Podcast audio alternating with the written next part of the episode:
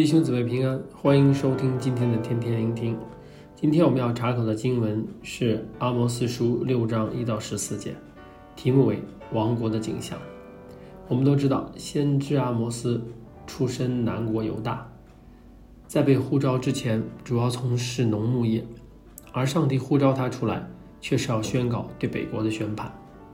那时正是北国以色列全盛时期，举国上下追求物质享受。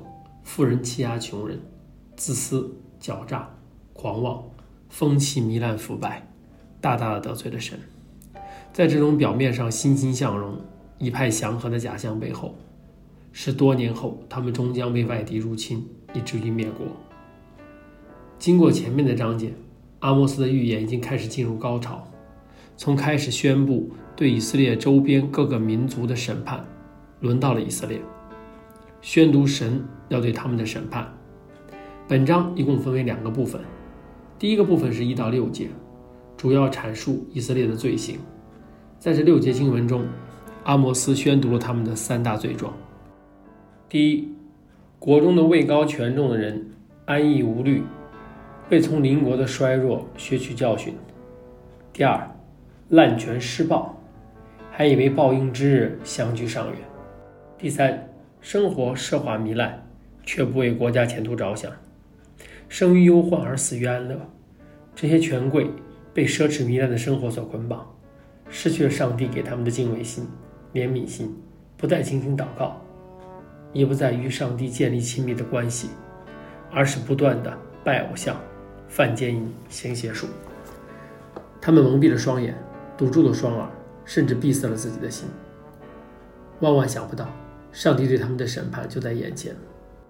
第六章的第二部分，则是阿摩斯去预言上帝如何要审判他们，也分为三个部分，分别是：上帝必将他们交付敌人，止息宴乐，家破人亡，尸横遍野，以及全因不顾神的公义的法则，招致外敌的侵略。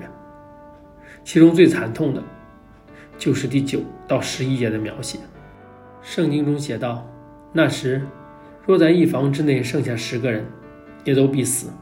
死人的帛书，就是烧他尸首的，要将这尸首搬到房外，问房屋内间的人说：‘你那里还有人没有？’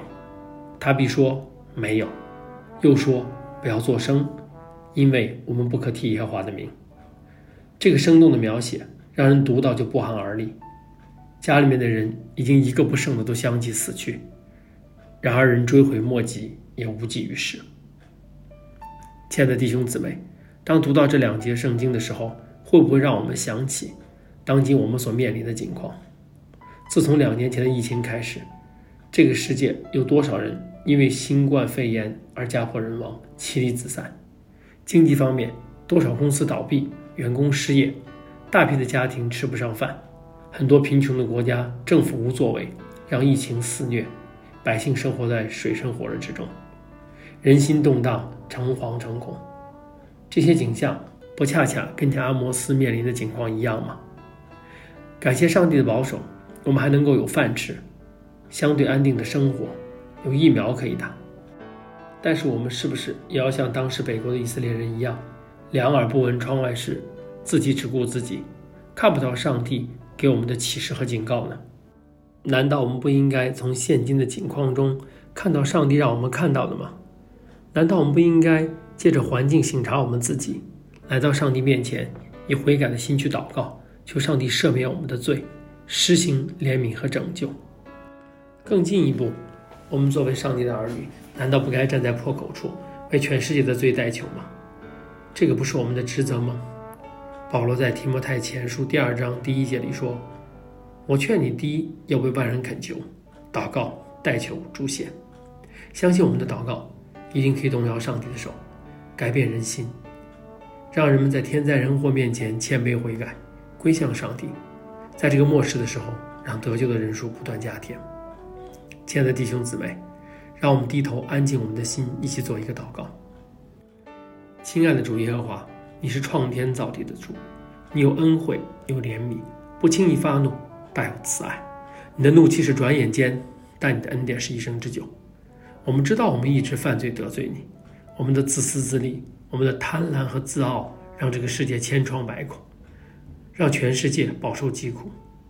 求主施行怜悯，救出这地的灾难，医治疾病，也求主给我们智慧、恩典和能力，让我们可以靠着圣灵活出荣耀的生命，让更多人看到我们发出来的光，就能来到你面前。我们这样同心合意的祷告，是奉靠主耶稣基督宝贵的名求。祝福大家。